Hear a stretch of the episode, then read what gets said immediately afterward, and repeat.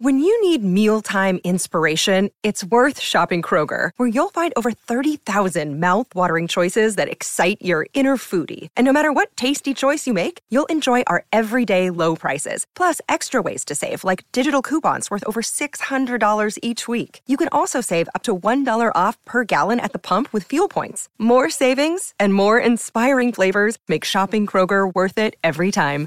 Kroger, fresh for everyone. Fuel restrictions apply. Another day is here, and you're ready for it. What to wear? Check. Breakfast, lunch, and dinner? Check. Planning for what's next and how to save for it? That's where Bank of America can help. For your financial to-dos, Bank of America has experts ready to help get you closer to your goals. Get started at one of our local financial centers or 24-7 in our mobile banking app. Find a location near you at bankofamerica.com slash talk to us. What would you like the power to do? Mobile banking requires downloading the app and is only available for select devices. Message and data rates may apply. Bank of America and a member FDIC. Música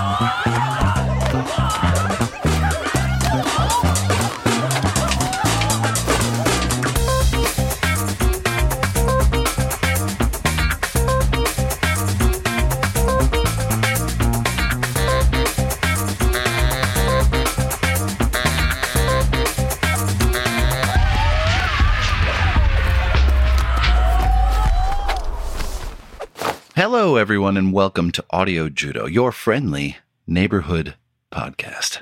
I'm Matthew. And I'm friendly Kyle. Are you friend? I'm sometimes friendly. Okay, yes. good. Hey, we are proud members of the Pantheon Podcast Network, the premier location for all of your podcast needs.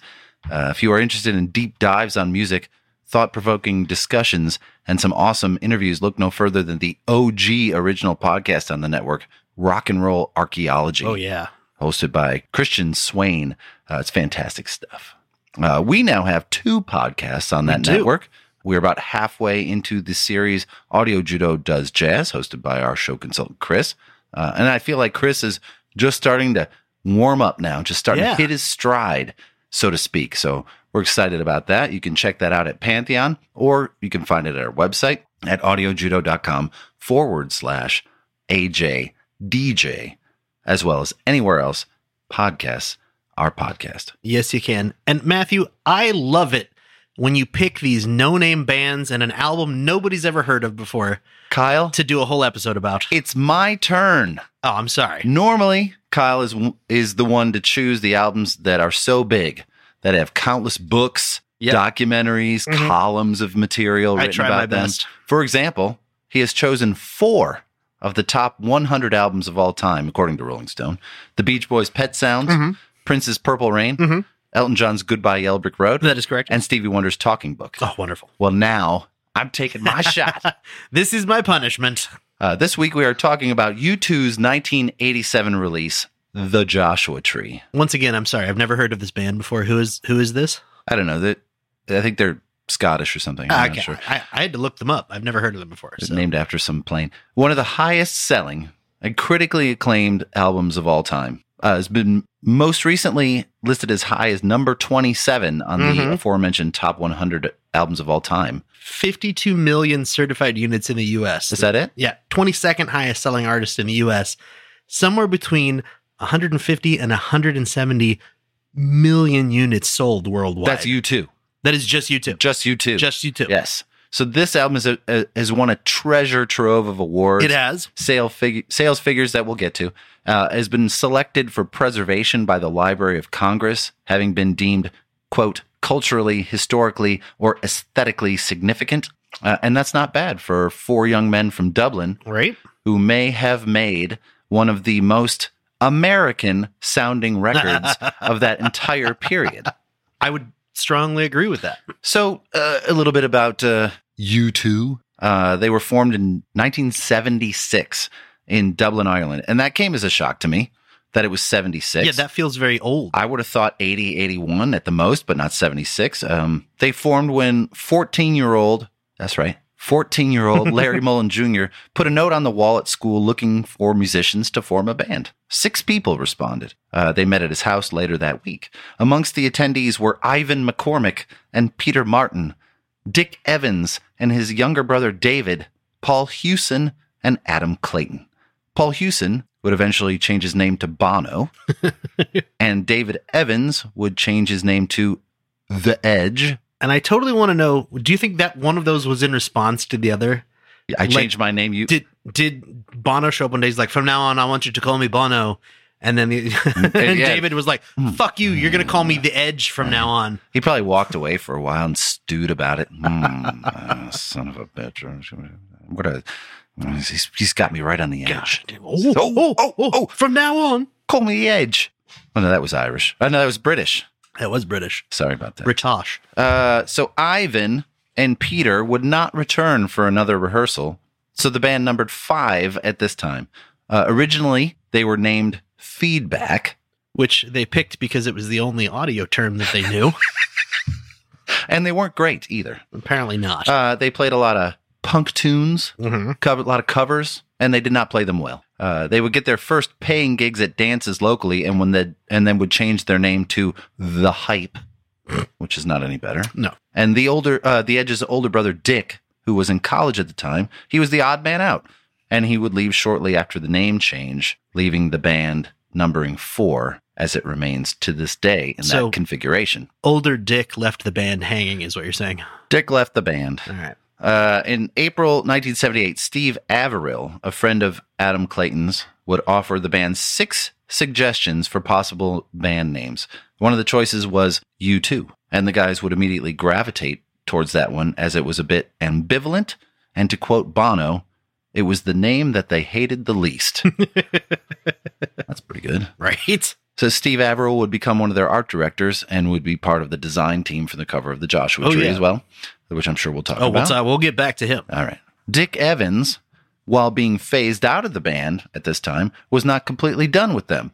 He played one last show as The Hype, playing songs and covers that they had written, and then ceremoniously walked off stage with the band. And then the band then returned a short time later as a four piece, as U2, like a couple minutes later, and played another set of U2 originals. And I'd say that's a pretty classy move It is. for a bunch of 16 and 17 year olds at the time. if you do any research into U2, you read stories like this throughout their whole history about how they would do things like this, or they uh, they would have you know even very early on they would have a very big stage presence and they would do you know fun things on stage and get audience interaction. That's the kind of stuff that's really hard to teach artists. You can teach people to play better music. Mhm. It's hard to give them to teach them like stage presence and personality, especially as a group. And I think that U2 has had it since the beginning. Yeah. Yeah. it- You can't teach that, and nor can you teach kindness and humility, Yeah. which, as much as Bono can seem to be a pretentious kind of guy, the humility I believe that he has with people that are close to him is a is a it's a big thing. It's definitely a big thing for him. But anyway, Dick, uh, the Edge's brother, would eventually join another band called the Virgin Prunes, Yes. and that band would a uh, would act as the de facto warm up band for U2 in the early years of the band.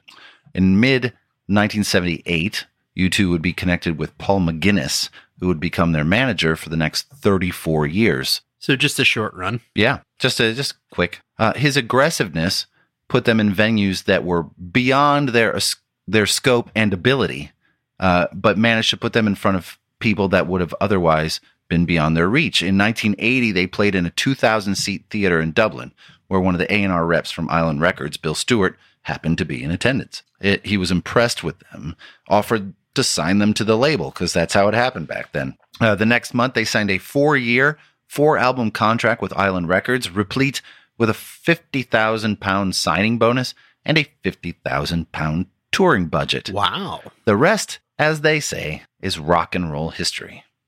so the first three albums, Boy, October, and War, are good albums by anyone's measure, but they aren't great albums, and it made them moderately successful in the States and a little more so in the UK. Uh, the hits from those albums, Sunday Bloody Sunday, Yes. New Year's Day, Mhm. I Will Follow, were decently successful, and you knew about them. You heard them if you were if you were a music fan. But their fortunes changed on June fifth, nineteen eighty three. On that night at the Red Rocks Amphitheater, just outside Denver, Colorado, they performed what would become one of the most iconic music videos of all time. Yeah.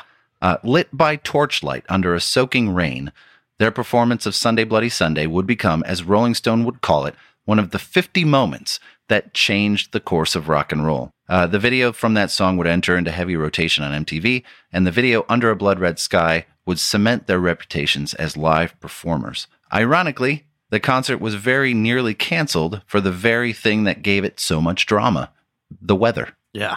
Two warm up bands, The Alarm and The Divinyls, different Divinyls than I Touch Myself. Uh, what? Not the same Divinyls. Oh, I did not look that up, and that makes me so disappointed. I was like, that's great. Different Divinyls. Oh. Uh, canceled their sets because of the inherent danger of performing in those conditions. Denver in June, storms, Yeah, you lots might, of lightning. You might get struck by lightning. It's bad.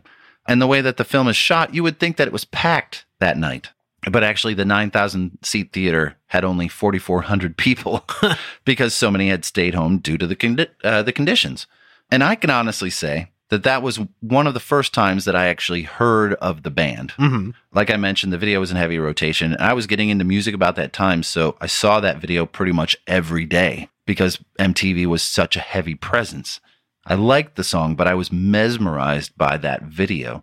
And I was pretty convinced when I saw it that the concert had taken place somewhere in Europe. Mm-hmm. I I, there's no way I believe that it was, you know, in Denver, just outside Denver, because it just had that feel to it. That, that you know, when he was singing, you could see his breath. It just, looked, you know, it's Yeah, it's a, it's a fantastic the the live at Red Rocks.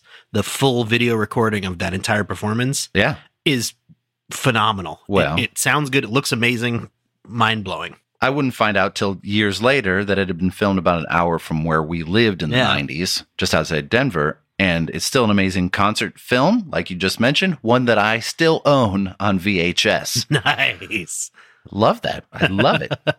so just after that, they uh, signed a lucrative extension with Island Records. Uh, but they feared that they were about to turn into a bloated arena bo- rock band and too commercial, like Zeppelin or The Who Yeah. and they wanted to make a different sort of album, something artsy, nay, fartsy, It is both artsy and fartsy. and fartsy. So the Edge at that time had taken a liking to the work of Brian Eno and his production partner Daniel Lanois. And if you know anything about those guys, they are known for a much more ambient, almost avant-garde sound. And naturally, this scared the shit out of the record company when they seemed to be poised for superstardom, even at the time being called the biggest band of the 80s Yeah. by Rolling Stone in 1985. It was only halfway through the 80s. How did Rolling Stone know? How did they know? Maybe it's one thing they got right. So, for an example of what Eno and Lanois do, I suggest all, all the listeners out there, I suggest you go listen to a song called "The Waiting Room" on Genesis's 1974 album Oh, "Lamb Lies yeah. Down" on Broadway. Clicks and beeps and whistles and absurdity pepper that song, and their production is listed in the credits as enosification, utilizing Brian Eno's surname as a verb. It's the strangest thing on an already strange record. But go check it out. So they set to work on the next album that would become The Unforgettable Fire. Uh, because this episode isn't about that record, I'm not going to go into it too much, but it was weird for them, which may be exactly what they wanted. Yeah. It's much more atmospheric. Uh, the style of Eno forced Bono to do things he wasn't really comfortable with, namely leaving lyrics for songs mostly incomplete. He has always said that one of his biggest regrets was leaving uh, Pride in the Name of Love unfinished, but Eno really pushed a near improvisation of, of lyrics. Yeah. The departure certainly didn't hurt their standing or the commercial performance of the record. It hit number 12 on the Billboard 200, sells, it sold millions of copies. And then this record. Mm. Right? So after taking some time off and recording a short EP Well- and a live album called Wide Awake in America, go ahead. Also, in between, Live Aid, I forgot about Live Aid. July Aid. 13th, 1985, which a lot of people say is the point where U2 went from being a big band to being a really big band. Live because U2, 72,000 fans in Wembley Stadium at this huge event, 1.5 billion people worldwide right? watching Live Aid. And, Led Zeppelin had shit the bed. right? So, uh, but Bono dancing, and uh, this, that's the performance where he gets down and dances with the lady in the crowd. yeah, yeah. And there's the famous video of it that was played over and over on YouTube, or on not YouTube, on MTV, would have been played over and over on YouTube over today. and over. Yes. uh, but uh, made them huge, huge stars. And their last album, The Unforgettable Fire, not what a lot of people were expecting. Correct. And so you suddenly have 1.5 billion people clamoring for something. Uh, People what's start YouTube taking a- give them? I don't know. People start taking a different look. Exactly. I forgot all about that. I can't believe you forgot about live. I did. I lived through it. I watched it. Well, that's weird. Ah, that's weird. I was uh, one year old when Live Shut Aid up. happened. So. Asshole. Anyway, so they released an EP called Wide Awake in America, uh, and they were set to start working on this record in January of 1986. Uh, they would eventually take almost a full year to record the album, pausing twice for a couple of Bono's now fairly commonplace humanitarian trips. They decided that they wanted to take a much uh, make a much more direct sounding record with normal ish song structures, less experimentation, and a little louder sound.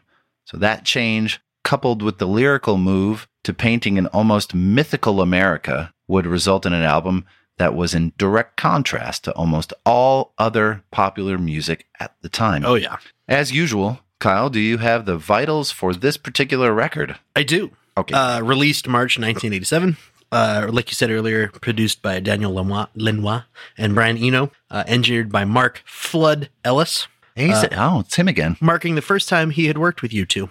Album was received with a lot of critical acclaim when it came out. Where did Flood show up before when we were talking about it? Was it Depeche Mode? I think it was Depeche Mode, Okay. yeah. Because uh, Flood produced U2 and Depeche Mode. I'm sorry, engineered U2 and Depeche Mode. And uh, I can't think of his name now. We, Anton Corbijn? Anton Corbijn is the uh, Art director. art director. There's, there's another term for it. And I, I've got it later in my notes. We'll get to it. We'll get to it. He's the anything visual that Depeche Mode or U2 create goes ch- channels through him. Visual, visual. Let's call him the visual fancy pants. Visual fancy pants. That's the term. Okay. a technical term. But it did shoot to number one spot in over 20 countries worldwide. Huh? Really? Yeah. Uh, in the UK, it received platinum certification 48 hours after release and sold over 235,000 copies in the first week. Is that a lot? That's a lot. Okay. Uh, for the UK, it spent nine consecutive weeks at number one in the US. Uh, With or Without You, and I still haven't found what I'm looking for, were both number one hits in the US.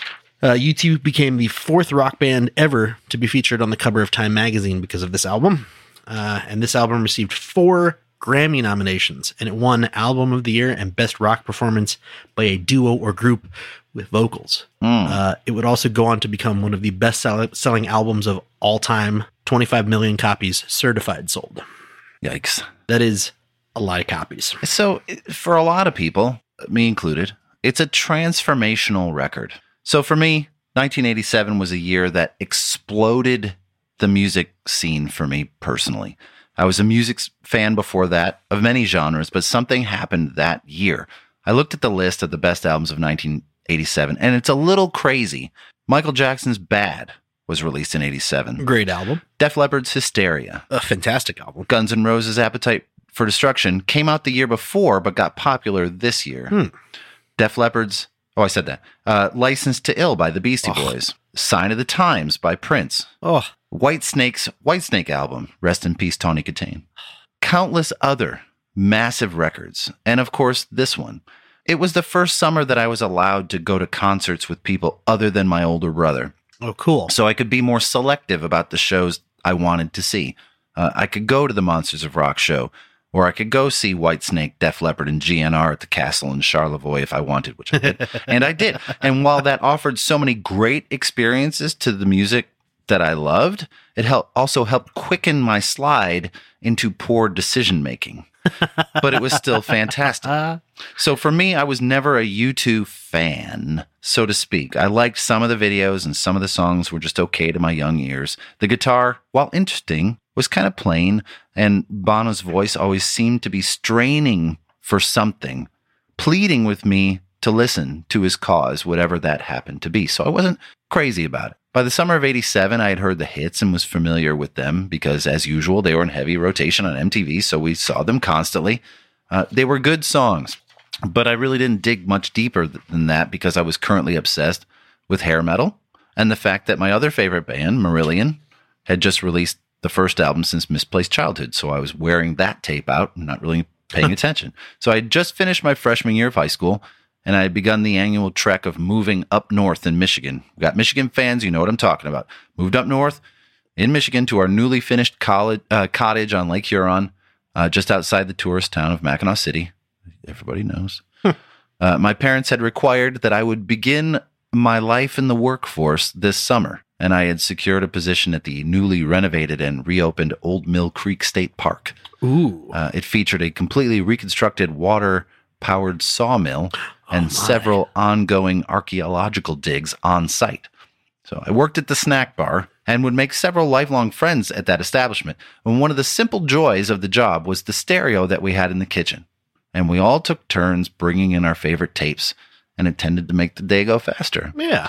Uh, this is when I was exposed fully to the Joshua Tree. Uh, Jason Anderson had brought it in, and I was transfixed by the cinematic quality of the entire record because I had heard the hits, but I hadn't heard the whole thing as a package. And I wanted to hear it every day. In contrast to what I had been listening to at the time, it was so simple and a little bare, but it spoke to me. And besides the hits, so many of the other songs on here have become so important to me and transformational.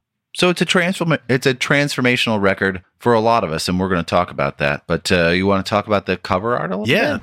So, uh, designed by Steve Averill, uh, who is an Irish graphic artist, designer, art director, and former punk rock vocalist. Weirdly enough, for Ireland's first punk rock band called the Radiators from Space, which is, uh, they are not great.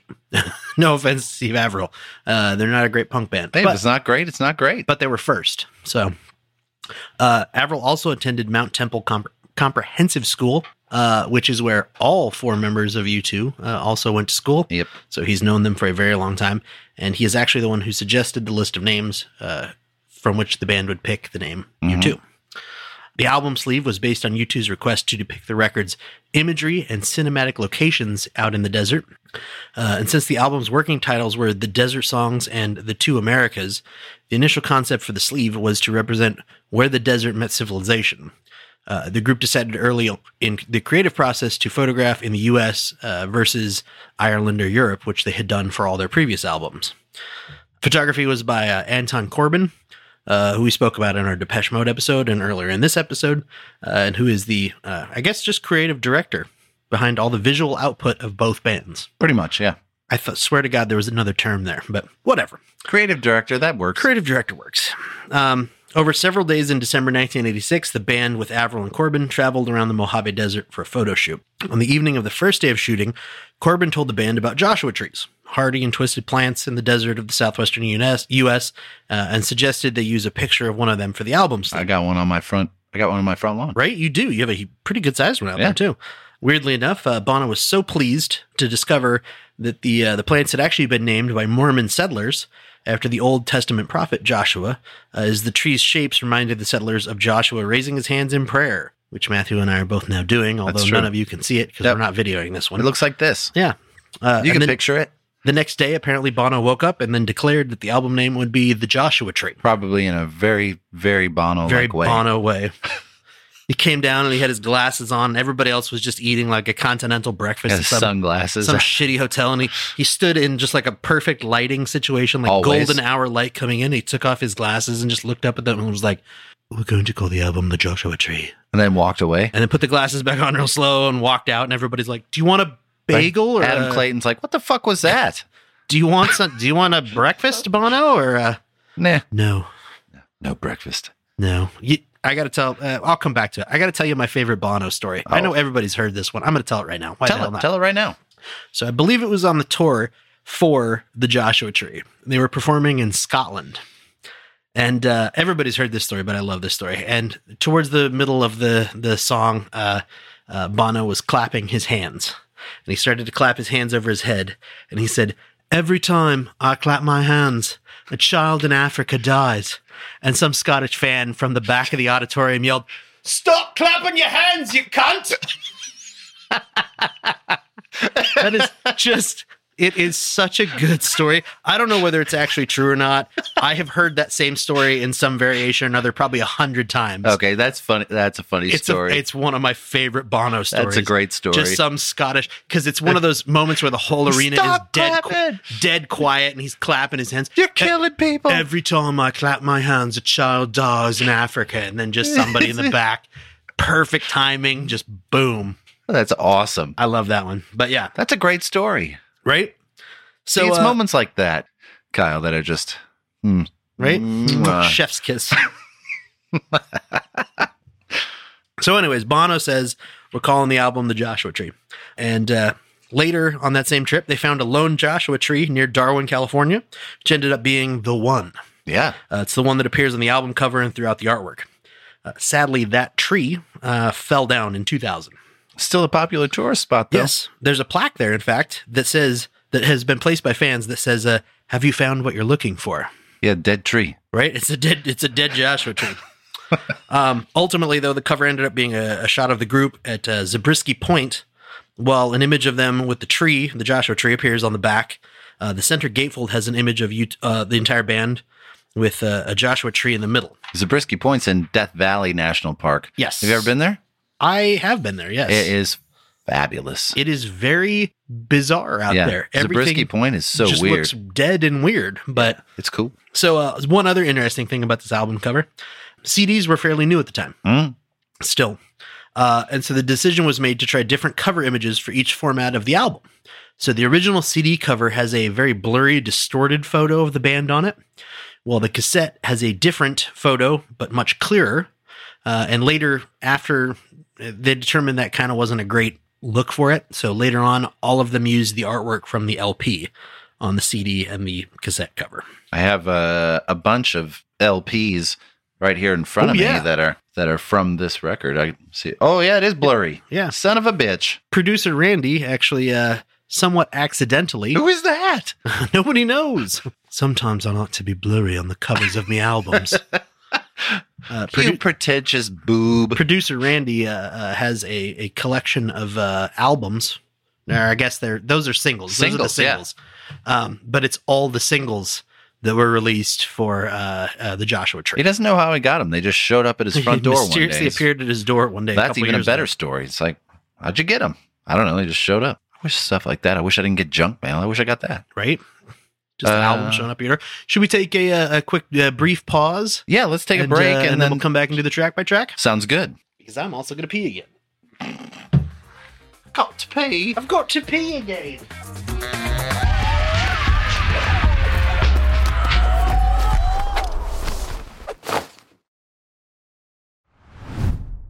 And we're back. Coming back from a commercial break right now.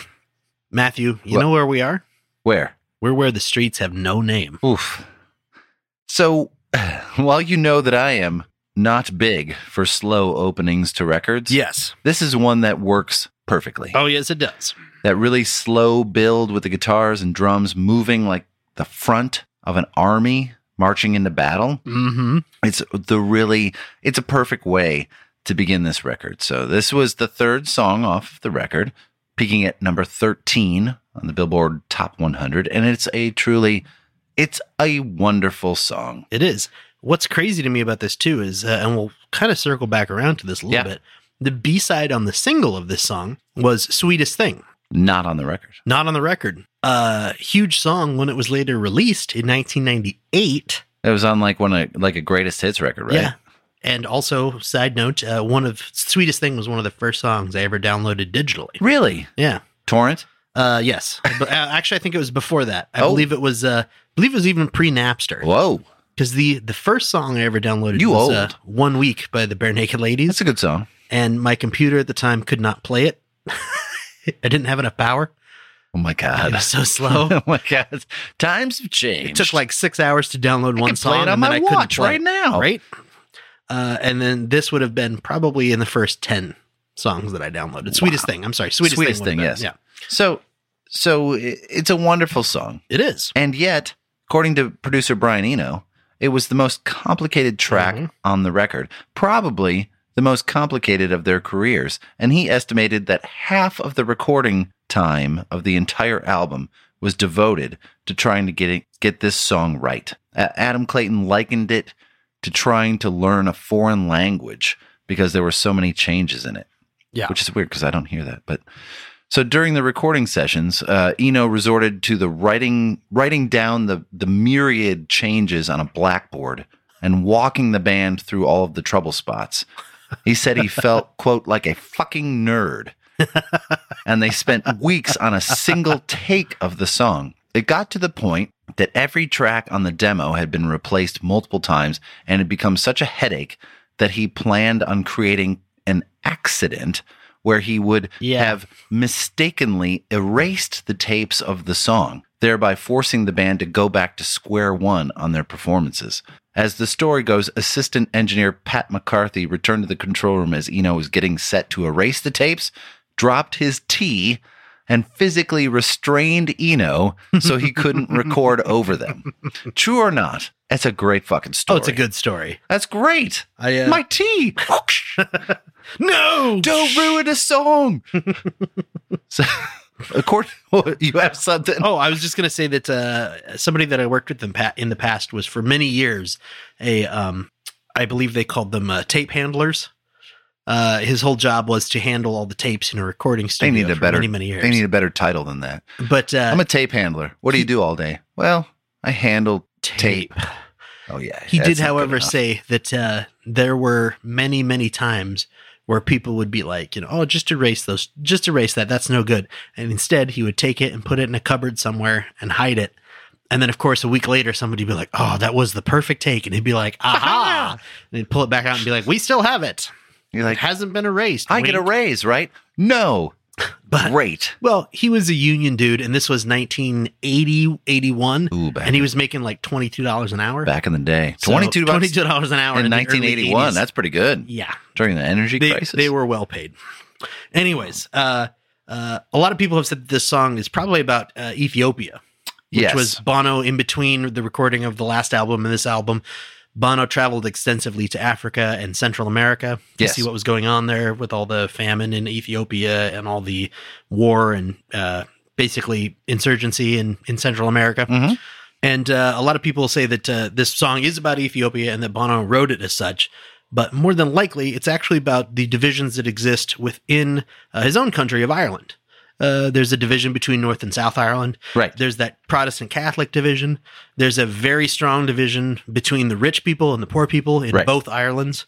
Um, there's also a very strong uh, upper class, lower class division that still exists in um, Great Britain and Ireland, both Irelands. Um, however, Bono did say in an interview with Rolling Stone in 2005, quote, all this stuff about deserts and the parchedness of the earth, I wrote those things on Air on Air India sick bags and scraps of paper sitting in a little tent in a town called Ajibar in northern Ethiopia. It's a sort of odd, unfinished lyric, and outside of the context of Africa, it doesn't make any sense. But it contains a very powerful idea. In the desert, we meet God. In a in parched times, in fire and flood, we discover who we are.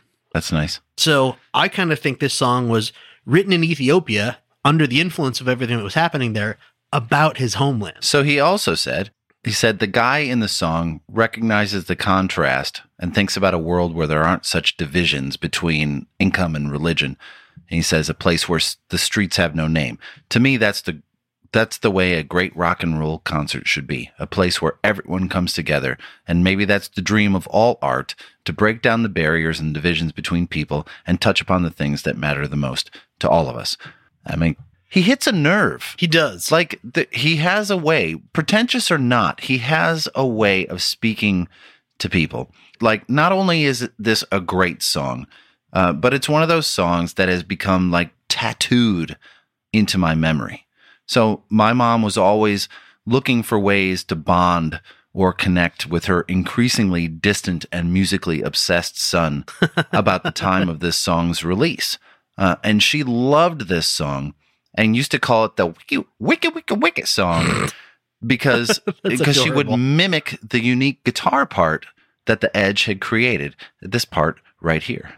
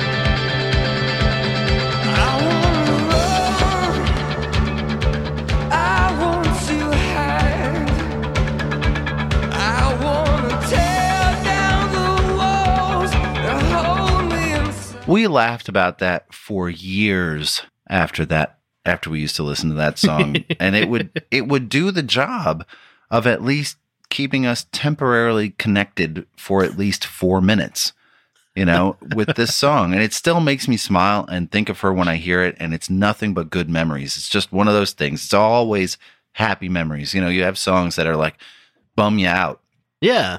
when you're thinking about someone that's passed away. But this one, like always, great memories, and I love it. I love it. This, this song was, you know, immortalized by the music video. Yeah.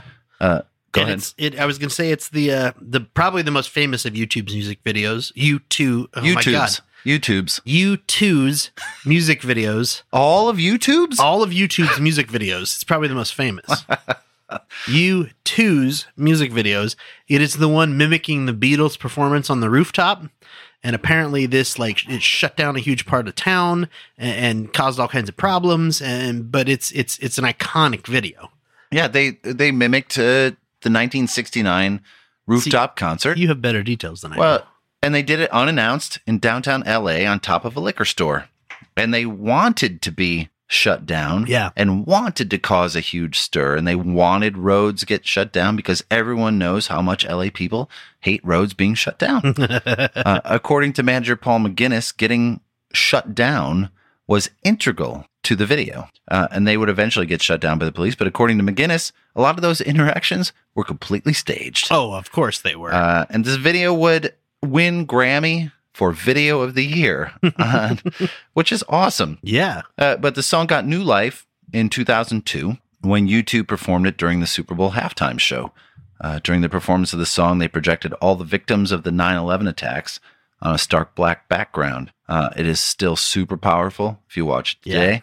Sports Illustrated has named this number one on the list of top 10 Super Bowl halftime shows. I can see that. It's uh it was a pretty amazing moment.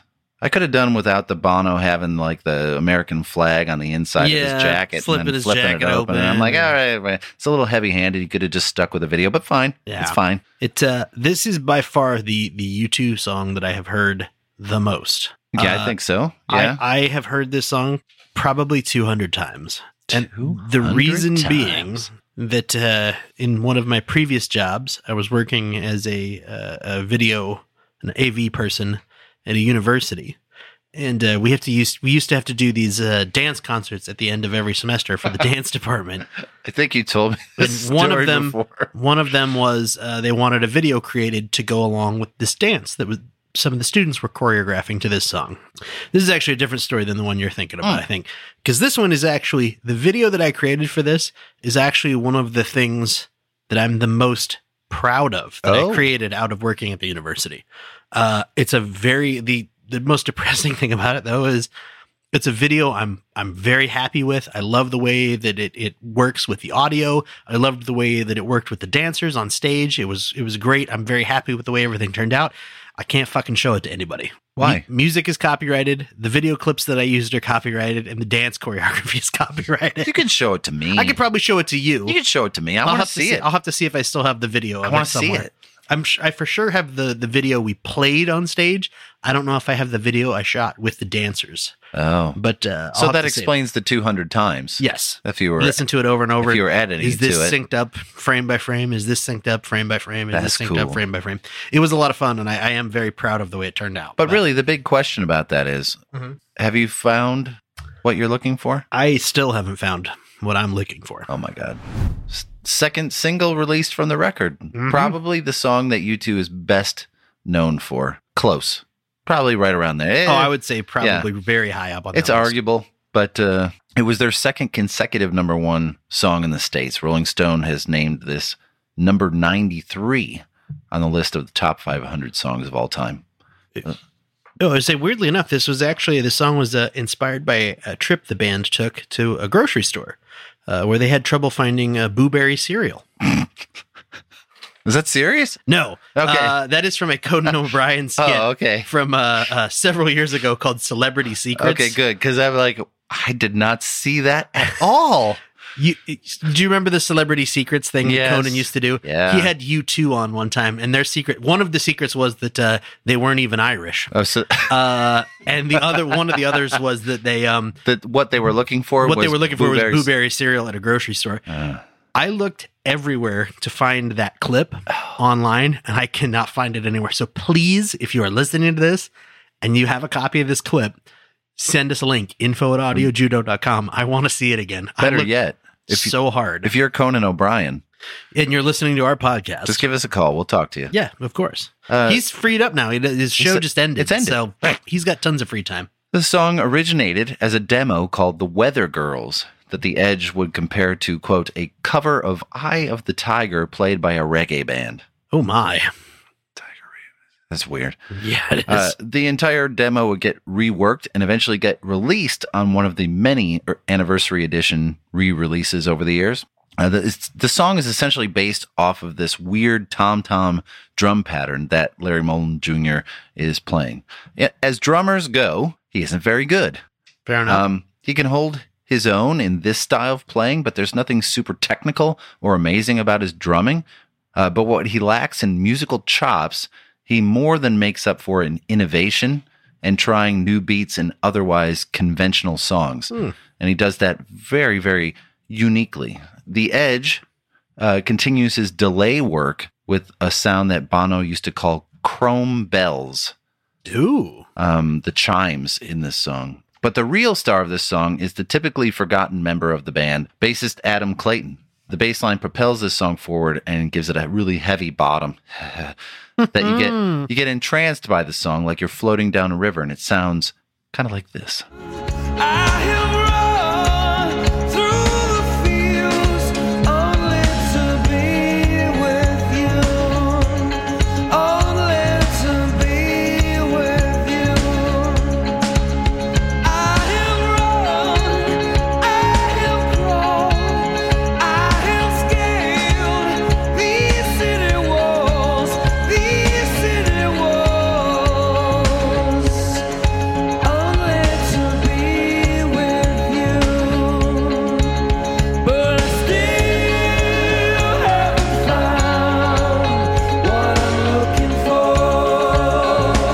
This is the song that won them the Grammy for uh, best performance by a duo or group with vocals in 1988. Mhm. However, Adam Clayton missed the presentation at the Grammys because he was in the bathroom. Ah, just taking a shit. Maybe I Got a shit. I, I got to assume at that theater, it's probably a long way. You got to get up and you got to go out, and Oh. a seat filler comes in and sits down, and then you got to make your way out of the theater, and you got to find where's the restroom. I don't know where it is. Is can I go in this one? Is am I going to get mugged? What's going on? And then you're going to go in that bathroom, and then you're going to be, oh, there's a line, and you're waiting in line, and then you hear and the and the best Grammy for Oh no! you too. Oh shit! And you're going to try to get back, and you're not going to make it in time, and then you're going to pee your pants. I assume he. Did they say pants. I anything about? I honestly don't know. I couldn't find a video of this. Uh, I couldn't find a video of this either. You can't find any videos. Can't find lately. any video for this. So lyrically, I, I have to imagine U2 is probably pretty litigious about keeping videos of anything of theirs off the internet. Probably they got bank of lawyers. yeah. lyrically, the song is pretty much overtly spiritual, and the song mirrors that, almost turning the background vocals into something gospel related. Yeah. Uh, It's a good song, but over the years, I've grown tired of it. Basically, because all the evangelical churches I've worked for Yeah. as a secular technician in a religious environment have claimed this song as their own. They've claimed it as a work of praise, as Bono's worship song. They've even gone so far as to change the lyrics to reflect a more satisfying ending instead of the ambiguous still searching that Bono intended. You can change the man's lyrics, but you can't change his intentions. Mm, fart noise. It is it is without a doubt a song about his faith, and it's clear that while he still believes that he's chasing that thing we all chase, answers, you know, evangelicals will preach to you that there you have no reason to chase anything. The answer is right in front of you. It's Jesus. That's the answer. Clearly Bono isn't there. He's still looking. So why the churches would use this as some sort of commercially proselytizing song Yeah. is beyond me. And it's not the one that ever spoke to me. It's the next one Hmm. that did. What's the next song? I got one more thing I got to say about Go, please do. I'm sorry to No. ruin your perfect setup. It's okay. I teed it up and you and I whiffed. totally missed it. Uh, the music video for this song. Oh yeah, I forgot. Yeah, shot right here in Las Vegas. Did I leave that out entirely? You did leave this out entirely. Great, another great music video. It's uh, Bono and the Edge wandering around uh, Fremont Street here in Las Vegas. Oh my God, I went And, off uh, on a rant. What uh, serendipitous timing! Uh, today was my last day working at Fremont. Oh yeah. So what? I knew the minute I was like, "Oh, that's right. This is this music video." I was like, "And we're going to be recording on that day." It works out so well. oh, I know. uh, I know why I skipped it. It's very interesting to watch this video and see how the buildings look so much the same, but the street itself has changed so much. Completely since different. The 80s. It's a totally different place. So if I remember it correctly, they had just performed a concert at the Thomas and Mack Center, I believe that is correct. Yes. and they had agreed to film a video for some someone Mhm. in their camp, and they were bussed down there. And he said, basically, just start interacting with people randomly, Yep. and nothing of nothing of it was staged. No. They were. It was all just he was going up to people, kissing people randomly. Yeah, he jumps on some guy's car hood. Yeah. And then starts talking to the guy just randomly. And according according to them, also they like the director told Edge to completely ignore everything that Bono was doing Mhm. and be really like standoffish and He's- serious. He's totally stoic. He has Yeah. just a straight face and he's just playing the guitar. It's a great video. It's I can't believe I let interesting I, video. I opened up. I had another article while I was doing the research, and I'm like, I'll come back to this article so I can tie it in with this video. And I Mhm. totally ignored that article entirely. No worries. I, I was kind of surprised when you're like, let's go on. I was Yeah. like, you're not going to talk about the music video? No, I one? totally forgot. That's in Las Vegas where we live? oh my god! I'm sorry. That's okay. It's okay. Matthew, I fucked it up. I would have done it with or without you. Oh, that's sweet.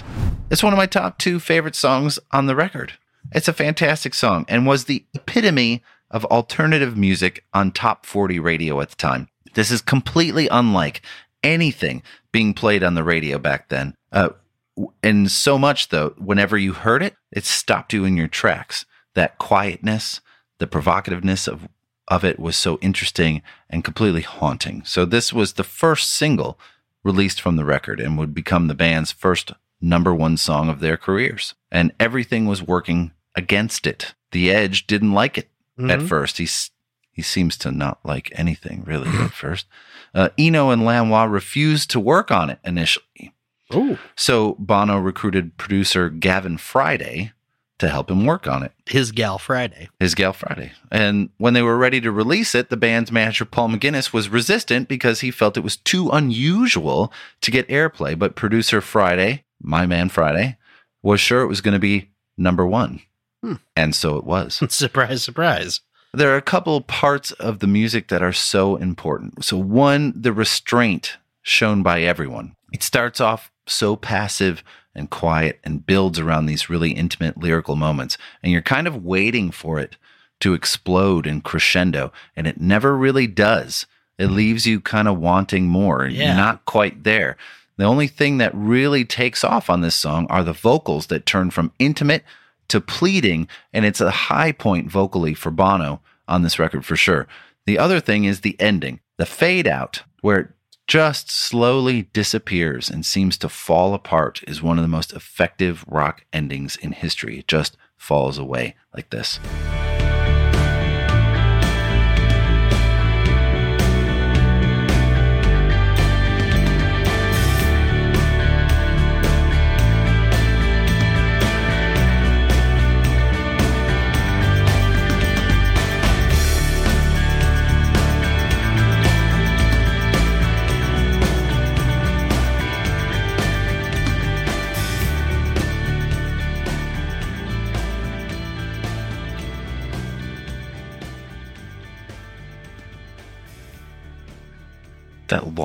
Long, slow fade's just oh, It's you're like it still didn't happen. It's almost indulgent. Yeah, It's just it's just so you're like end, but it's it's so good too. It just lasts and lasts and It's it's great. So I think I've been abundantly clear about my faith struggles on our show. agreed. Uh, lyric lyrically, the song is ostensibly about Bono's struggles at juggling his life as a rock star Mm-hmm. and a family man. Kind of a work balance thing. Uh, but my interpretation, or at least my application of it, is religious. And this was my struggle. I was raised Catholic, went to church every week, went to Catholic school. While doubting back then in 1987, I wasn't nearly as convinced of my atheism as I am now. Mhm. Uh, I was brought up to believe, and at some level, at that point, I still did, even though my scientific and underdeveloped analytical brain was fighting me. um, I can't live with or without you. This Oh. whole song is about sacrifice. You give it all, but I want more. You give yourself away. I was torn up because I knew what my parents expected me to believe, and I didn't want to let them down or disappoint them. And I knew that I was pretty sure what I believed, and I didn't want to give up that part of my identity. This song became an anthem for me and really described how how I was feeling at the time. Uh, we've talked about how some albums become pivotal because the time they are released, of where they hit you in your life, or the time you discover them. No more so than this album. And this song specifically told that story for me, and I applied it. That he was talking about about Jesus, and that's like, and w- w- I w- went into a whole big thing. So that's just me, though. Well, that's that's uh, I love stories like that though, where there's it's a pivotal song on a pivotal album for you, especially because, like you said earlier, this probably wouldn't be an album that you would pick up normally unless somebody else played it for you and Right. you heard it and you're like, oh wow, that's actually pretty good. I need to listen to that more. Uh, uh, from a technical standpoint, uh, one of the standout things in this is the guitar. Uh, uh, Yeah. the Edge uh, used a distortion device called an infinite guitar The infinite guitar, to get yeah. that huge, that wailing guitar effect. the one that he almost got electrocuted by multiple times. I believe that's the one. Yes. Uh, it was. It was, Oops. it was invented by a guy named uh, Michael Brook, uh, who is friends with the Edge and uh, Daniel Lanois. Lanois. Uh, they did only two takes of this song and picked the best one for the guitar part. Anyway. Oh, for the guitar part. Yeah. That's pretty awesome. yeah, right. That's uh, you got to have a little bit of confidence in yourself when you do one. And you're like, let's just do one more. And then you do one more. And you're like, yeah, one of those will be fine. You know what? That's good. I think we're done here. Yeah. Right? Yeah. Two. Yeah. Bullet the blue. fine. Bu- bullet the blue sky. Bullet, the blue sky. So we go from one of the quietest songs in the record to uh, by far the loudest, and my other favorite tune from the Joshua Tree. It is definitely U2 with balls. Yes, it is. Uh, the song was written after Bono and his wife had traveled to Nicaragua, Nicaragua, Nicaragua. Nicaragua. Nicaragua. Nicaragua and Ni- El Salvador. Nicaragua and El Salvador. and they saw firsthand how the local population was affected by U.S. military intervention in the region. In a career filled with songs about politics, this is probably the most overt Yes. of all of those. So the music is extremely effective at producing a sound that mimics military action. The martial beat of the drums with the cat cat, uh, the guitar sound that moves from ear to ear like a jet flying past, plus the slide work by the edge in the middle of the song.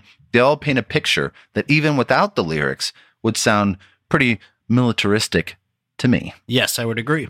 Uh, Bono told The Edge when they were recording to, quote, put El Salvador through an amplifier, resulting in the feedback heavy guitar licks used throughout. Like this.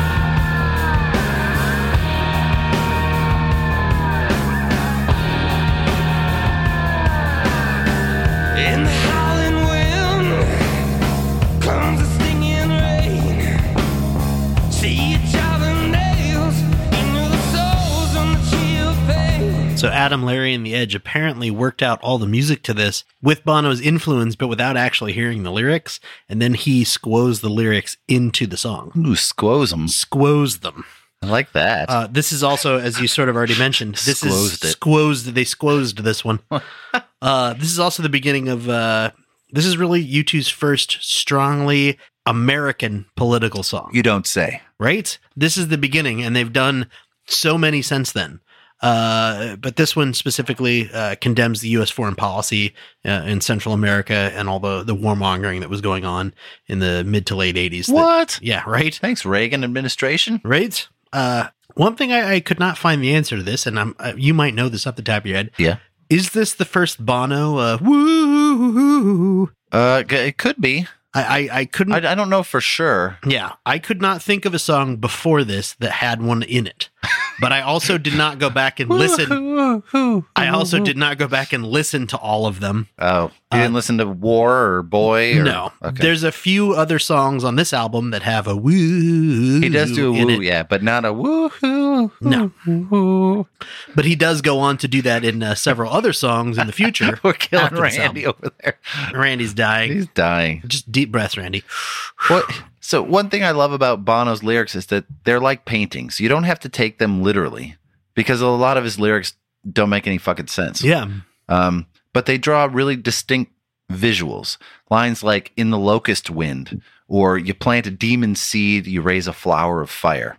They're great visuals. Yeah.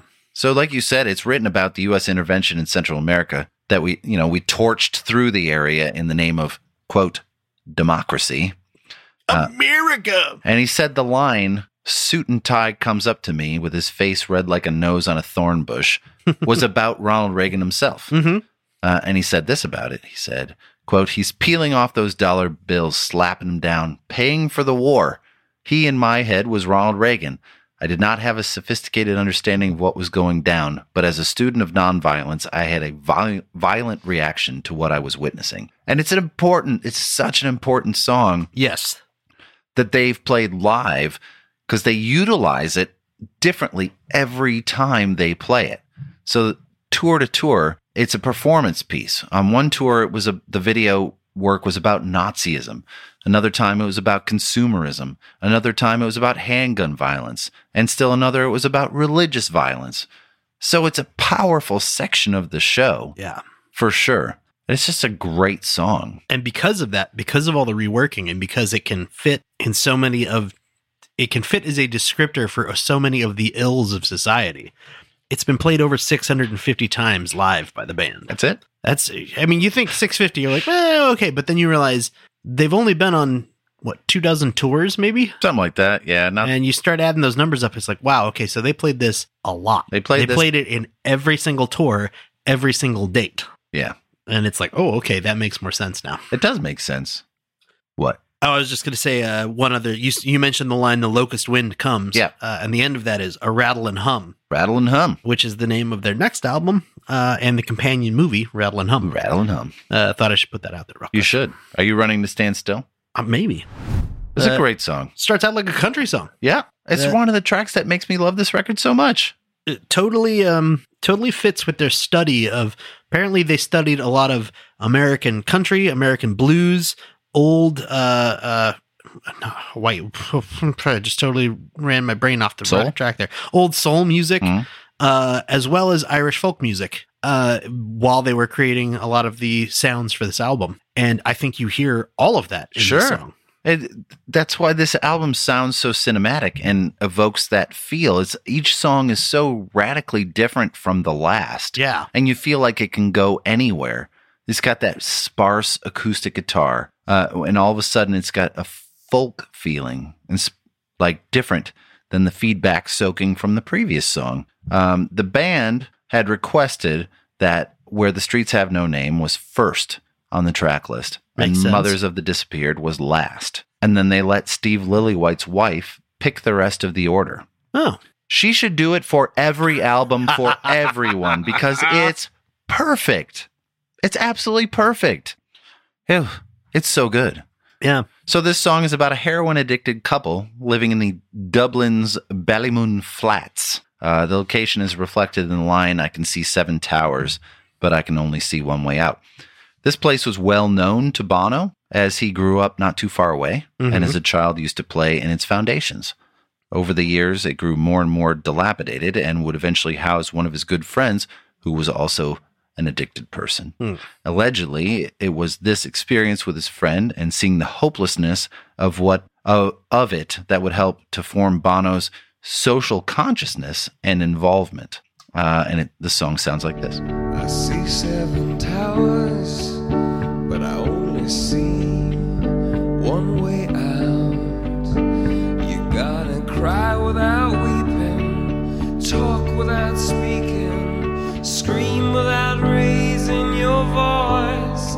You know I took the poison from the poison stream, then I floated out of here.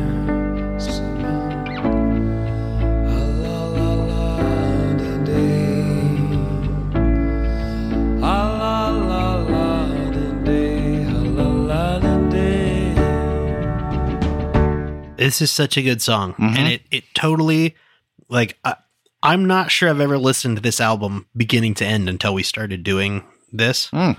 Uh, just you know, I, I've heard bits and pieces. Obviously, the the famous tracks, Right. All, all the rest of these, I'm sure I've heard in bits and pieces. But actually, sitting down and listening to this song, it is is really amazing, and it's it's such a nice, slow, sad song, but it's not. I guess melancholy is there. It's it's sad, but it's not like a depressing song. It's- It's it's, sort of hopeful. Described as grim but dreamy. Oh, there you go. That's a good way to put and it. And no doubt that was the influence of Brian Eno and Yeah. Daniel Lanois. Um, and the title of the song comes from a conversation Bono had with his brother when he asked how his business was going. Mhm. His brother responded with, "It's like running to stand still." and Bono loved the line, and he said it was. He thought it was something. He said what he thought it might like to be addicted to heroin. Huh. So the, it's got that great harmonica solo at the end by Bono. It's definitely Yes. one of the mo- more moving, emotive songs. It's a great song. There's very few on here that aren't. Right. Haven't come across one yet. Red Hill Mining Town. Red Hill Mining Town. You know, you know the story behind this. I right? love this song. I do. I'll let you tell it. All right. So in 1984, the National Union of Mine Workers in the UK uh, declared a strike in response to the British National Coal Board's decision to close down a large swath of the United Kingdom's coal mines, which had become unprofitable.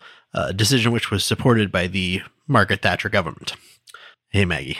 Thanks, Maggie. Uh, do you remember my response uh, many, many years ago in a different podcast that we were recording? when asked uh, if I were, if I had to sleep with one woman, who my answer was? Did you say Ma- Margaret Thatcher? Margaret Thatcher. It's a power thing, folks. Anyways, It's the Iron Lady. the Iron Lady. She's not for turning, Matthew. She's not for turning. She's not for turning. Uh, anyways, uh, the civil unrest created by that dispute uh, and the violent confrontations that took place between trade union picket lines and the United Kingdom's police forces, it was one of the most dividing and bitter conflicts in Britain in the 20th century. Uh, its social and economic impacts uh, still affect the working class to this day, uh, and it basically destroyed. Uh, coal mining communities in Wales, uh, the English Midlands, uh, and the North up in Scotland It's just your basic run of the mill rock song topic. you know, pretty much. Uh, uh, the, the this song and the lyrics from it were inspired by those events. Yeah. My, yeah. Wait, no, no, wait, that's did- good. Sorry, I, I for so I was totally out of breath, and then I was Oh.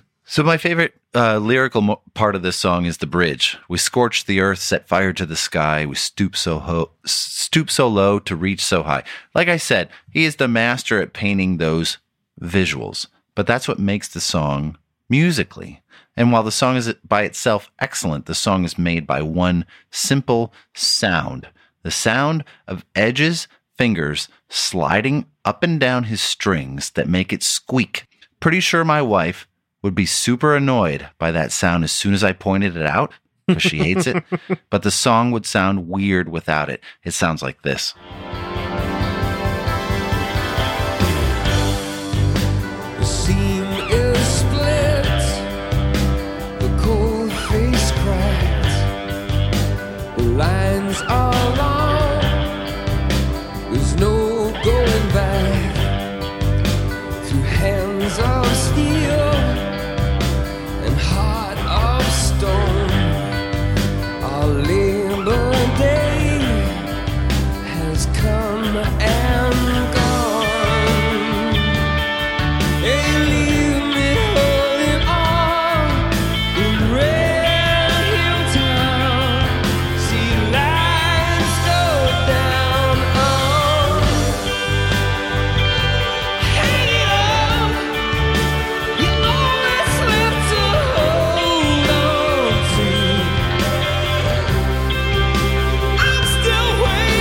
Think you just FedEx arrowed a whole bunch of our listeners Oh, because they didn't hear it? because they had never heard it before. And so if you don't know what I'm talking about, the FedEx logo, if you look at it, then the EX in FedEx, in between those two, it makes an arrow. Uh, and it subconsciously makes your brain think about all kinds of things like, oh, they're moving and they're on the go and blah, blah, blah, blah. Once you see it, you can't Once you see it, it. you can't unsee it. I think Matthews did that. Now I'm never going to not be able to hear those fingers Those sliding on those squeaks. guitar I love those squeaks. They're great though. I they are great. They they definitely add to the overall sound of this this very folk heavy song. Oh, it's I love this song so much. It I always have. Uh, one of my favorite lines I found about this song when I was researching was when Bo- Bono said, "Why do I sound like a rich man with pound notes stuffed into my pockets when it's supposed to be a song about unemployment?" Turns out there was a reason. right. I guess the stereo plate reverb effect, looking at you, Randy, was contributing to the feeling that he was describing. So they removed it. Problem solved. No more rich man with pound notes stuffed in his pockets. So this was supposed to be the second single from the record, but was shelved in place of I Still Haven't Found What I'm Looking For, which in hindsight was probably the right call. I would agree. Although this is a great song in its own right. I absolutely love this song. I would be curious to know if if this had been the second single. Uh, I wonder if this would be a much more popular song. I think I think it I think it would have had to be because the rest of the record would have carried Yeah. all all of those things. But yeah, very few people know that song at all. Yeah. That's too bad. Hmm. But if they were in God's country, they might. If they were, in which country is that, Matthew? I I'm thinking it's America Or is it Ireland? or is it Ireland? That's Maybe a- it's Nicaragua. could be either. Could be Ethiopia. Uh, this is another one of those songs inspired by Bono's trips to Central America, specifically Nicaragua in this Mhm. case, which he contrasts with the lack of political ideas creating created in the United States and the rest of the Western world. Uh, in the lyrics to this song. Eventually, he did say that he dedicated it to the Statue of Liberty, Yes, which is weird, but that's Bono. kind you. of. I, he seems like the type of person who'd be like, "She's hot. Shit. What's going on under that toga?" It's but it's got a bunch of desert imagery Yes. in it as well, which leads me to believe it probably about America. Uh, so one of the things about U2 is that none of the guys in the band are really great musicians. They're all pretty average. I am so glad you brought that up because I was going to save that until the very end. Oh, Let's talk about it for a second. okay. U2, to me, that is the reason why they are amazing as a band. They have, they are, they are mediocre musicians. Absolutely. I do not mean to be rude to No, any of the four. No, they're extremely average they are musicians. average musicians, but they have this huge stage presence, and they all seem to be very good people. Pretentious, potentially, Sure. A little over the top, Sure. but generally good people who want to do good in the world versus a lot of rock stars who turn into themselves. Yeah. You know what I mean? They they go internally and they say, I'm gonna start doing this for me. I'm gonna make money for me. For and I'm sure. gonna get, you know, the big house and the nice cars and all the shit for me. Yeah. I feel like they made it big and said, We're going to do this, but we're going to actually put this back out there Yeah. we're going to help people with our our our position and our money and our message we're going to actually use it to make the world a better place Yeah. And they seem generally to be positive people. yes So positivity, you know, that brings a synergy to this band yes that makes up for the lack of musicianship because the energy level is is raised and they together, you know, together we're better yeah type situation and it, it elevates, pun intended, their performances. So it's one of the shortest songs on the record, but it's mm-hmm. effective and it sounds like this.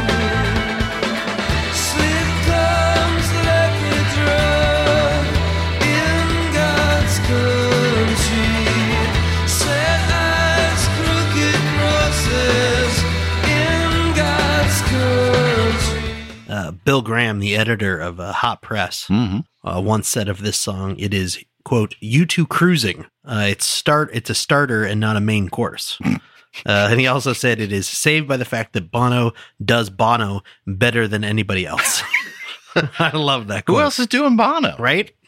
Apparently nobody anymore. But So he refers to the U.S. as a desert rose and a Mhm. siren whose dress is torn in ribbons and in bows. He certainly knows this country probably better than most Americans do, yeah, and all the things that are wrong with it. The only thing that remotely felt like the Statue of Liberty to me was the Naked Flame line, which Oh, is yeah. wonderful. He referred to the Naked Flame, which I'd name a band Naked Flame. That's awesome. that's a good band name right there. I know. Song was released as the fourth single from the record and end up at number 44 on the Billboard 100. It's my it might not be my favorite on the record, but it's still good. Yeah. It's still good.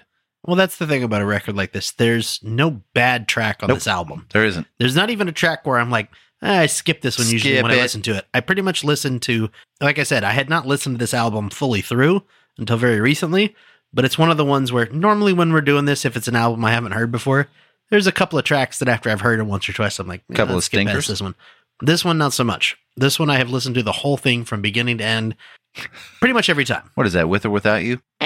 I don't want to hear that again. Hot garbage. Trip through your wires. Trip through your wires. So well, the first side of the record is just loaded with hits, like I mentioned.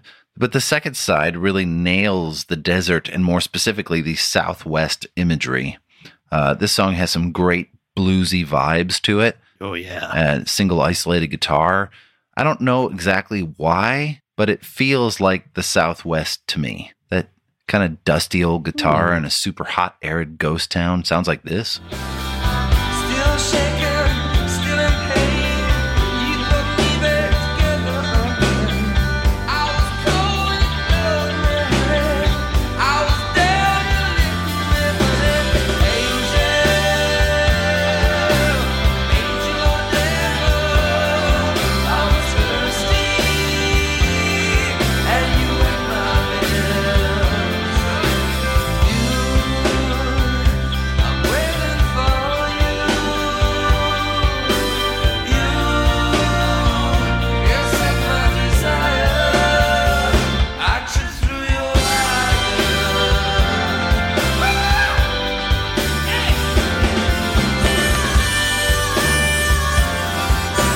A Bono on the harmonica there. Hell yeah. Again, second time on this album.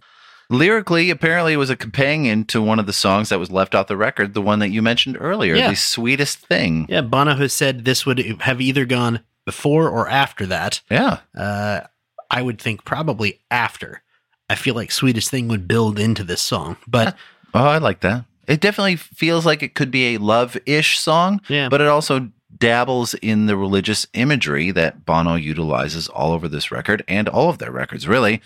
Many subtle references to the lessons that Jesus taught that bringing water to the thirsty, bringing shelter to the homeless. And I think he disguises it in a way that it just goes by you. yeah.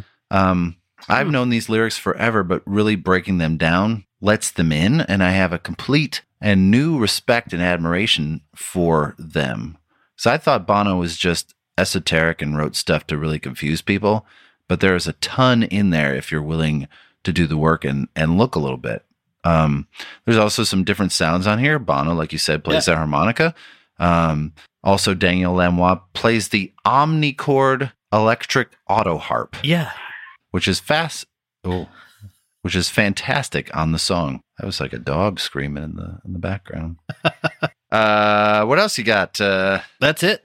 Yeah, you just covered everything. I was going to mention uh, Daniel Lanois playing the uh, Omnichord uh, electric auto harp. the electric That's auto harp. Fascinating instrument, but uh, not a whole lot of details on it, to No. be honest with you. I couldn't find anything. One Tree Hill. One Tree Hill.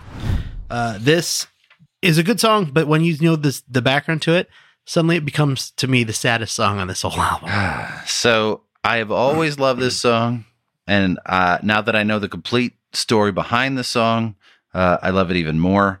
Uh, I'm sure you found the same research I did, Yes. Kyle. So you go ahead and tell Oh. the story. So this song was uh, written for a man named Greg Carroll, uh, a Maori man uh, who worked with the band on and off. Uh, uh, the entire album, in fact, is dedicated to him.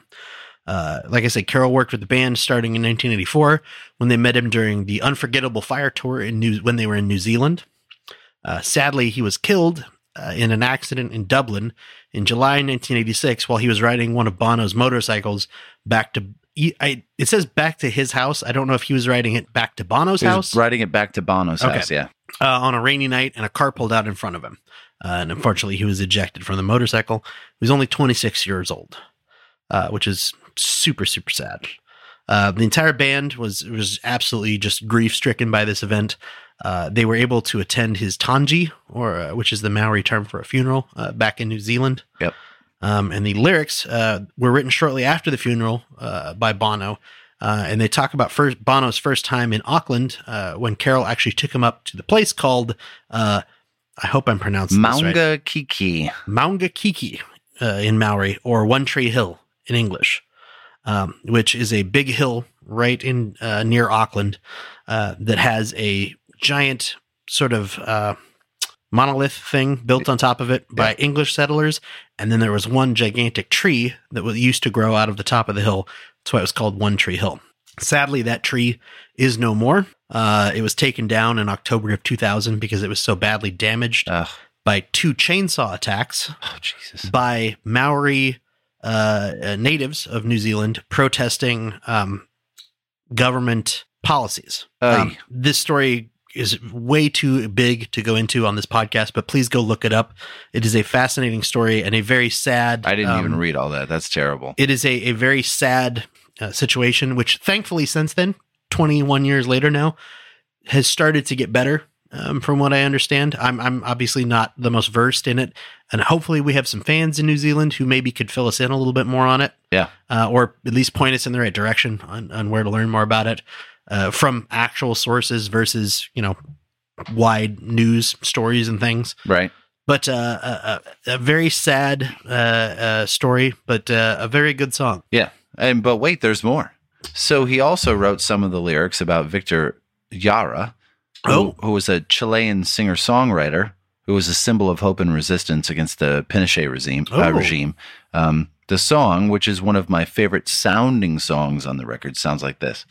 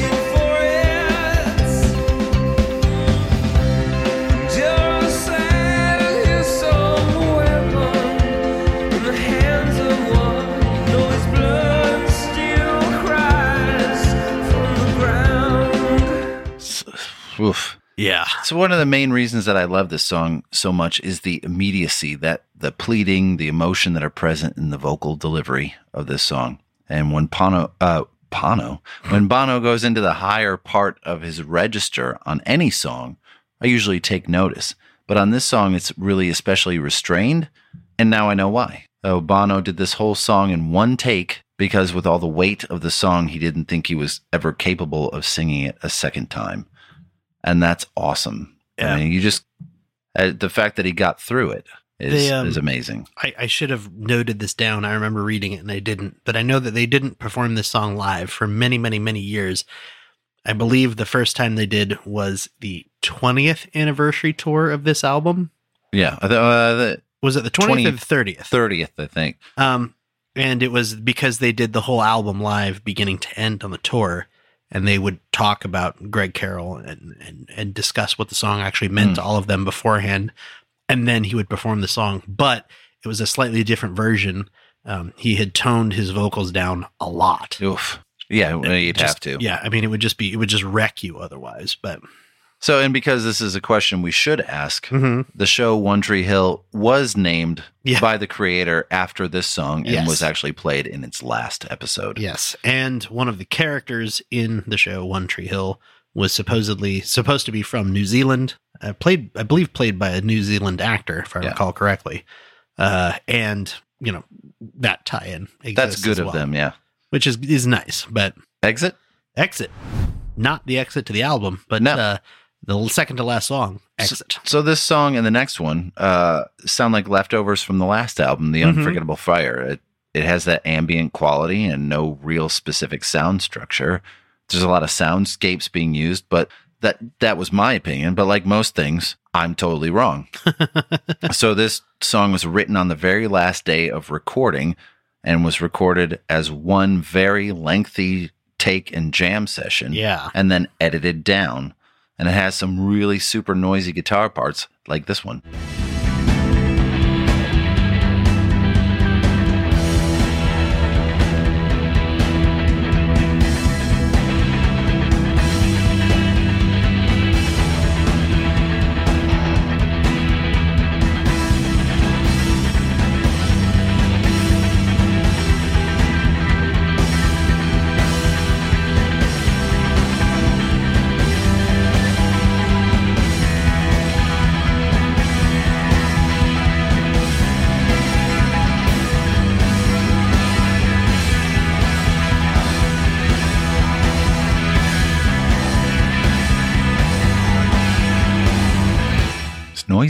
Very noisy, and it, it very much the lyrics in this this song are very dark.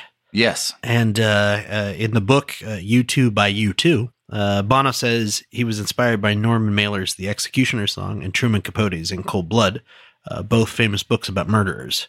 Uh, "Quote: This was my attempt at writing a story in the mind of a killer. It's all very well to address America and the violence that is an aggressive foreign policy, but to really understand that, you have to get under the skin of your own darkness, the violence we all contain within us. Violence is something I know quite a bit about. I have a side of me which, in a corner, can be very violent. It's the least attractive thing in anyone, and I wanted to own up to that. Hmm. Uh, Bono might have also done this a little too well because uh, you going to tell the uh, Rebecca Schaeffer side of the story? Yeah. So in uh, 1989, uh, Robert John Bardo murdered a 21 year old actress named Rebecca Schaeffer. Uh, he claimed this song compelled him to kill her. Uh, at the trial, his defense attorney said that the lyric in the song, quote, the pistol weighed heavy, gave Bardo his idea for a mission. Uh, and when the song was played at the trial, apparently Bardo became very animated and sang along to it. Sang along to it. Which He's is- sick fuck, man. right?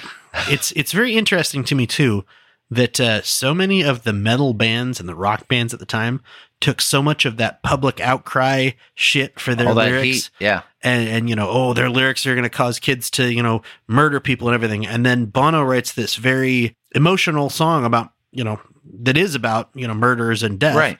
and this happens it's directly quoted U2 never took any shit for it Never took any shit. never took any shit And if it. you read the lyrics, they're so they're so nondescript. yeah It, it it's not definitive at all what he's talking about. Um and I get if you read the the only place I see anything is in the last verse and I see I, I see Mark David Chapman, John Lennon's killer hmm in that uh hand in his pocket, finger on the steel, pistol weighed heavy and his heartbeat he could feel. oh I could absolutely see that right and that's that's what i get from that a lot of people have said that they think it's about judas iscariot you know and the waves of regret he'd felt after betraying jesus Mhm. and knowing bon- bono's affinity for religious imagery i'd say that's not wrong but you know why not both yeah the john bardo thing just yeah that was that's that's a Yeah. fucked up shit Yeah, dude's messed up. yeah and that's all i got about exit but i got mothers that disappeared Right? Another sad song to end this out with. final But, uh, song on the record huh? Right? It is the final song on the record. much like the last song, it seems a little out of place on the record Mhm. compared to the other songs. Uh, but I get why he wanted it on here. So the song is mostly composed and played on the Spanish guitar. Has another one of Adam Clayton's propelling bass lines, albeit a little more understated. Sounds like this.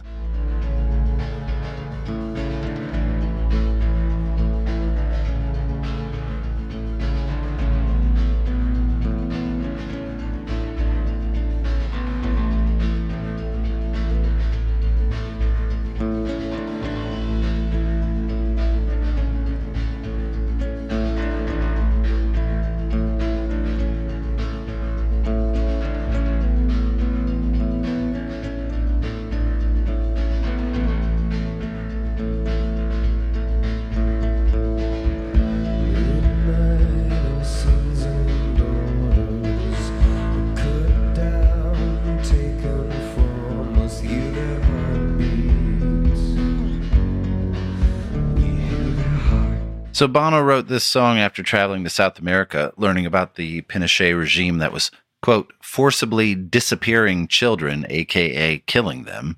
Uh, the group that Bono had been associated with were the mothers of those children, or the Madres de Plaza de Mayo. Um, and they would typically take to the streets with pictures of their children and wail at the tops of their lungs for hours with pictures of their children. Um, and this is not the first time that I had heard of that organization. Apparently, the two most vocal activists of the rock and roll 80s, Sting and Bono, uh, had similar experiences with these organizations and were both moved to write songs about it. Sting wrote the song They Dance Alone or Cueca Solo that was released on his album Nothing Like the Sun in 1987. And this was Bono's song.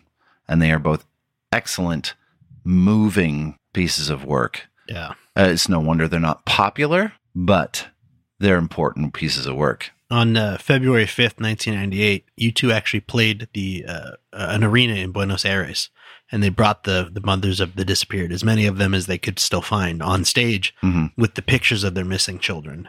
Um, and after performing the song, the women draped scarves around Bono's neck, and the crowd sang the Argentinian national anthem. Uh, and it was the first pl- it was that was the first time the band had played the song in concert since 1987. Yikes. Yeah, uh, and, and again, I don't blame them. This is this would be a hard song to play Of course, in a concert and get the crowd, you know, really excited about it. yeah, you got to play this real down song. yeah. Um, I think this is a great ending to this album too. It is kind of a downer song, but it's it's nice. It, it's it's it's a good message to go out on. It's this positive, well, not positive, but it is a a slow sort of burnout song. It tells a story. Exactly. And that's, I mean, and so many of the songs on this record tell stories. And hey, you can't want too much more Yeah. from the band that you're listening to. And that's that's Joshua Tree. Uh, this is one of my very favorite records. It's personal, it's wonderful. Um, and you know, two of my good friends who love music absolutely hate this record. and I've never been able to get out of them why they hate this record, but when any of the songs would come on, they make they make me change the channel. You know, I feel like it's personal, so whatever. But I can never go wrong with this record. If it's on, I'm listening to it. That's it. Well, So maybe people hate this record. Yeah. and they want to talk about their own favorite record. Uh, do we have a way for them to do that? we do, Matthew. Oh, that's cool. Guess what? what? So we have a Patreon. Uh, subscribing to our Patreon uh, helps us out quite a bit. It keeps us building these or being able to make these episodes, and you get a little something in return. So our, our first tier is called the Front Row Seats tier. It's five bucks a month, uh, but this tier includes uh, two day early access to all episodes, a shout out on future episodes as a loyal producer, uh, bonus mini episodes called Judo Chops, which are a lot of fun for us to record, and uh, like 10 to 15 minutes tops. Fun to, hopefully, you know, a little bite sized piece for you to listen to. Uh, and occasionally you'll get some bonus content, such as unedited interviews, behind the scenes videos, and uh, tiny little tidbits that get cut out of episodes, uh, mostly because we screwed something up. Yep, all the time. The next tier up from that is the Backstage Pass. It is $20 a month, a little bit of a step up there, but it includes everything that you got in the $5 tier, as well as a very special personalized gift, uh, which I think on our Instagram you can go check out. Uh, uh, uh, a couple of people that have gotten those already. Mhm. Uh, and also, you get the chance to co host an episode of Audio Judo about an album of your choice. Uh, this benefit activates after one year of paying at the $20 backstage pass level, and you can only activate it once. But we will do literally any album that you pick. Right? So if there's an album you absolutely love and you want us to hear about it, we will do that. Songs with Elmo, We will do that if we have to. if we have to. If it is your favorite album, we will do it. We will do it. If you want to get a hold of us, try us on Twitter Mhm. at Audio Judo or Facebook at Audio Judo or Instagram at Audio underscore Judo. Facebook is actually uh, facebook.com forward slash audio judo. Sorry. That's okay. If you want to send us an email, try info at audiojudo.com. That's the best way to do it. We have so many awesome things on the way that I'm not even going to list them at this time because there's too good, many. That's a good point. It's just too fantastic. So keep tuning in and don't forget to go listen to Audio Judo Does Jazz as well. Please And we will talk to you again in two weeks. take care, everybody. Bye Bye-bye. bye.